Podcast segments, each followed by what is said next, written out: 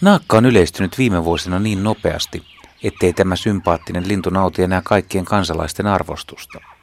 Varsinkin monet kaupunkien ja taajamien asukkaat, jotka ovat saaneet talvehtivan naakkaparven lähipuuhunsa yöpymisvieraakseen, ovat usein hiukan näreissään. Naakat kun saattavat olla joinain öinä melko äänekkäitä. Mitä enemmän on hämärän aikaan häiriötekijöitä, sen enemmän on jupinaa. Naakkojen kiusana on talvehtivat pöllöt, iltahämyssä liikehtivät kanahaukat, koiran ulkoiluttajat ja ihmiset, jotka yrittävät säikytellä niitä yöpymään naapuritalojen pihoille. Jupinaa syntyy tietty myös keskinäisistä kahnauksista ja kanssakäymisestä. Olisi hauska tietää, mitä naakat toisilleen illan pimeydessä selvittävät, millaisia tietoja yöpymispuissa vaihdetaan. Kerrotaanko esimerkiksi päivällä löydetystä uudesta hyvästä ruokailualueesta? Naakkoja on tutkittu paljon ja tiedetään, että naakka on parvilintu ja parven jäsenillä on tarkka sukupuolen mukaan rakentuva arvojärjestys. Naaran arvoasema määräytyy usein sen mukaan, minkä arvoisen koiraan kanssa se pariutuu. Väitetään, että yleensä kihlaus tapahtuu korkea-arvoisemmassa asemassa olevan koiraan kanssa. Jos naaras pariutuu parven johtajakoiraan kanssa, naaras nousee hetkessä huipulle ja käyttäytyy pian kuin hallitsija. Ja parven jäsenet myös kunnioittavat sitä. Tieto naaraan asemasta kulkee nopeasti parven sisällä. Pienessä ryhmässä kaikki tiedostavat vuorokaudessa uuden asetelman.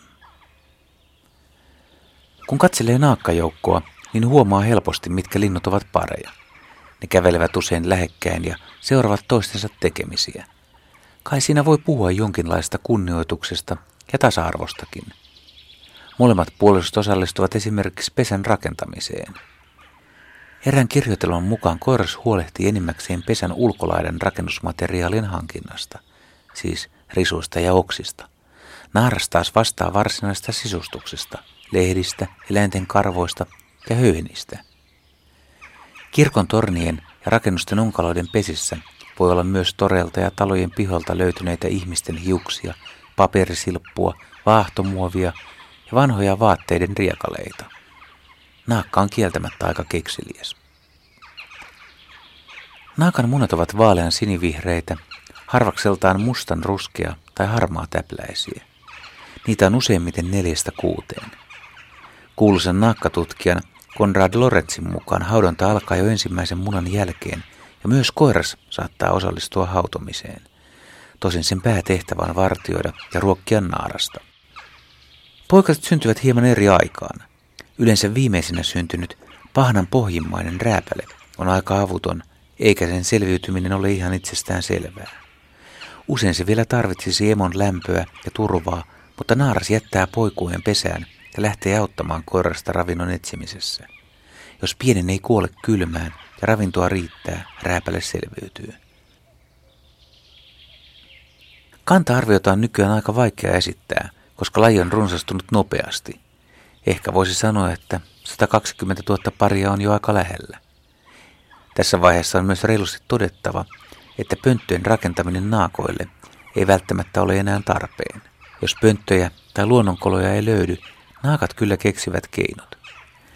Esimerkiksi Kymenlaaksossa naakkojen on todettu pesivän aivan yleisesti surjaneten pylväissä.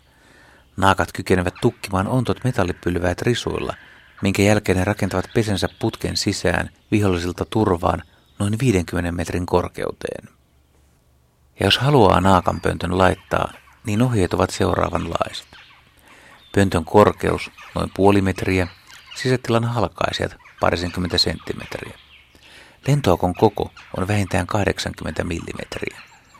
Pöntöt voi ripustaa korkealle, mutta periaatteessa 4-6 metriä riittää. Pöntöt kannattaa ripustaa jykeviin lehtipuihin. Samaan puuhun voi ja kannattaakin kerralla laittaa muutama pönttö.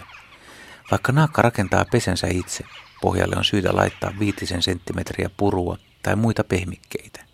Ja naakkojen äänekkäiden elämäntapojen vuoksi Pöntöt ehkä kannattaa ripustaa sopivan kauas asuinrakennuksesta.